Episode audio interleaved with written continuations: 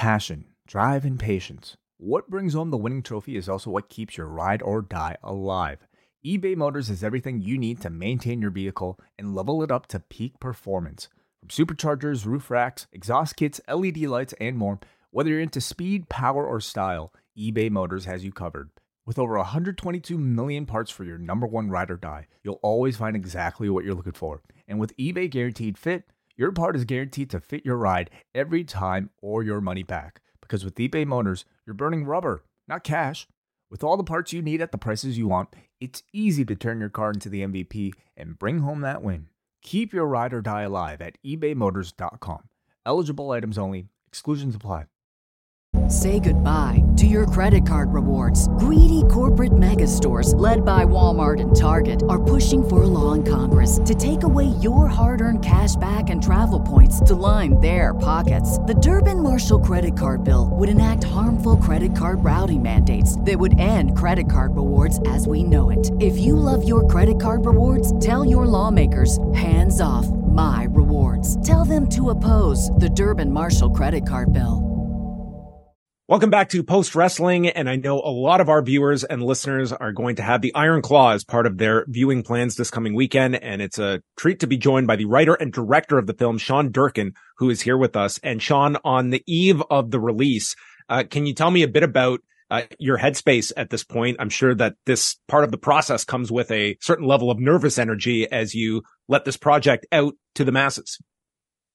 Yeah, I think uh, at this point I'm so tired that I'm not really thinking about yeah. much, um, except try not to lose my voice uh, and uh, spending more time with my kids. So uh, yeah, no, I'm just I'm just excited. Um, it's been uh, over eight years now in the making, and um, obviously to you know, have made this movie is a lifelong dream come true, and to get it out in the way we're getting it out is, you know, a filmmaker's dream come true. So, yeah, it's been a very beautiful, beautiful experience, and uh, yeah, happy to happy to be here. When you take us back to eight years ago, and you're pitching this this idea and trying to bring it to life, what um, obstacles did you encounter along the way? And being that the backdrop is professional wrestling, did that help? Did that hinder? What role did that play? Because it's a unique industry that sometimes comes with its preconceived notions to those that don't pay attention to the pro wrestling industry.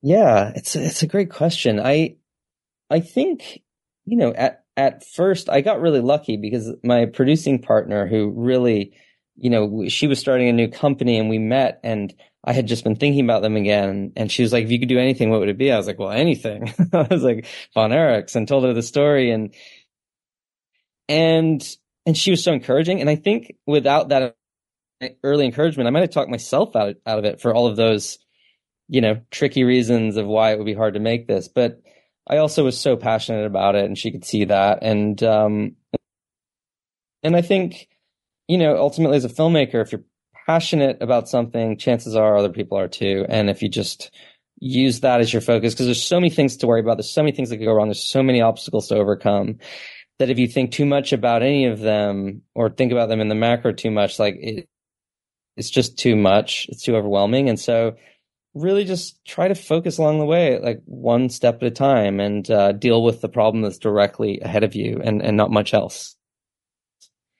when you see the the runtime uh, of this film that's uh, around two hours and 20 minutes. How quickly does that two hours and 20 minutes fill up for you especially when we're talking about a story like the von erichs that is so complex it is so tragic and it's it, certainly you're you're balancing like staying true to the story while also realizing that you are trying to fit it into this manageable length. I mean it's even less it's like two eleven with credits. So it's only only like two hours mm-hmm. and five minutes a movie. So it's uh, it's even yeah. it's even harder. Um, mm, it was a huge undertaking. I the first thing I did was a lot of research to sort through and find the facts of the family and build a reliable timeline of their story. And what you're looking at is just this epic Greek tragedy and uh, you know set in Texas and focusing on a wrestling dynasty. So it's immediately a just a really exciting prospect, but it's so huge, it's never going to fit in a movie. And look, you always know that as a filmmaker. No, no biopic has ever fully showed the life of one person, never mind a family like this. So you're never going to really be able to do that. So you have to make a choice of like, what's the core of this? What's the core I'm interested in telling? And I know there's five other versions of this. I know, you know, like, but really, Kevin and Kevin's story of survival, um, and and this notion of him what did he have to do to sort of break the curse in order to move forward and survive? And that was a really exciting prospect. And just Kevin and the way he speaks so openly and how sort of clear he is about his emotions and the bad times and the good times. He's he was really like a, a guiding light for finding it. And I think the heart that he has and the um and sort of how loving of a guy he is really is the thing that saved him. And that was really exciting for me to discover. I wanted to sort of get your perspective researching this as much as you have. It does include um, the death of technically the oldest son, uh, Jackie Jr., who, you know, preceded all of the other Von Erichs when he was electrocuted at a very young age.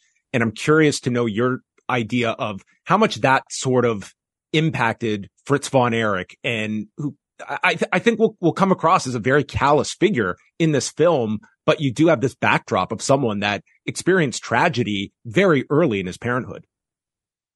Yeah, I, I think, um, I mean, it, it must have, must have altered his life forever. I mean, losing a seven year old or six year old, I can't remember exactly now how old he was, but I mean, it's just unthinkable. And, um, you know, in some ways, I, I don't think anyone recovers from that.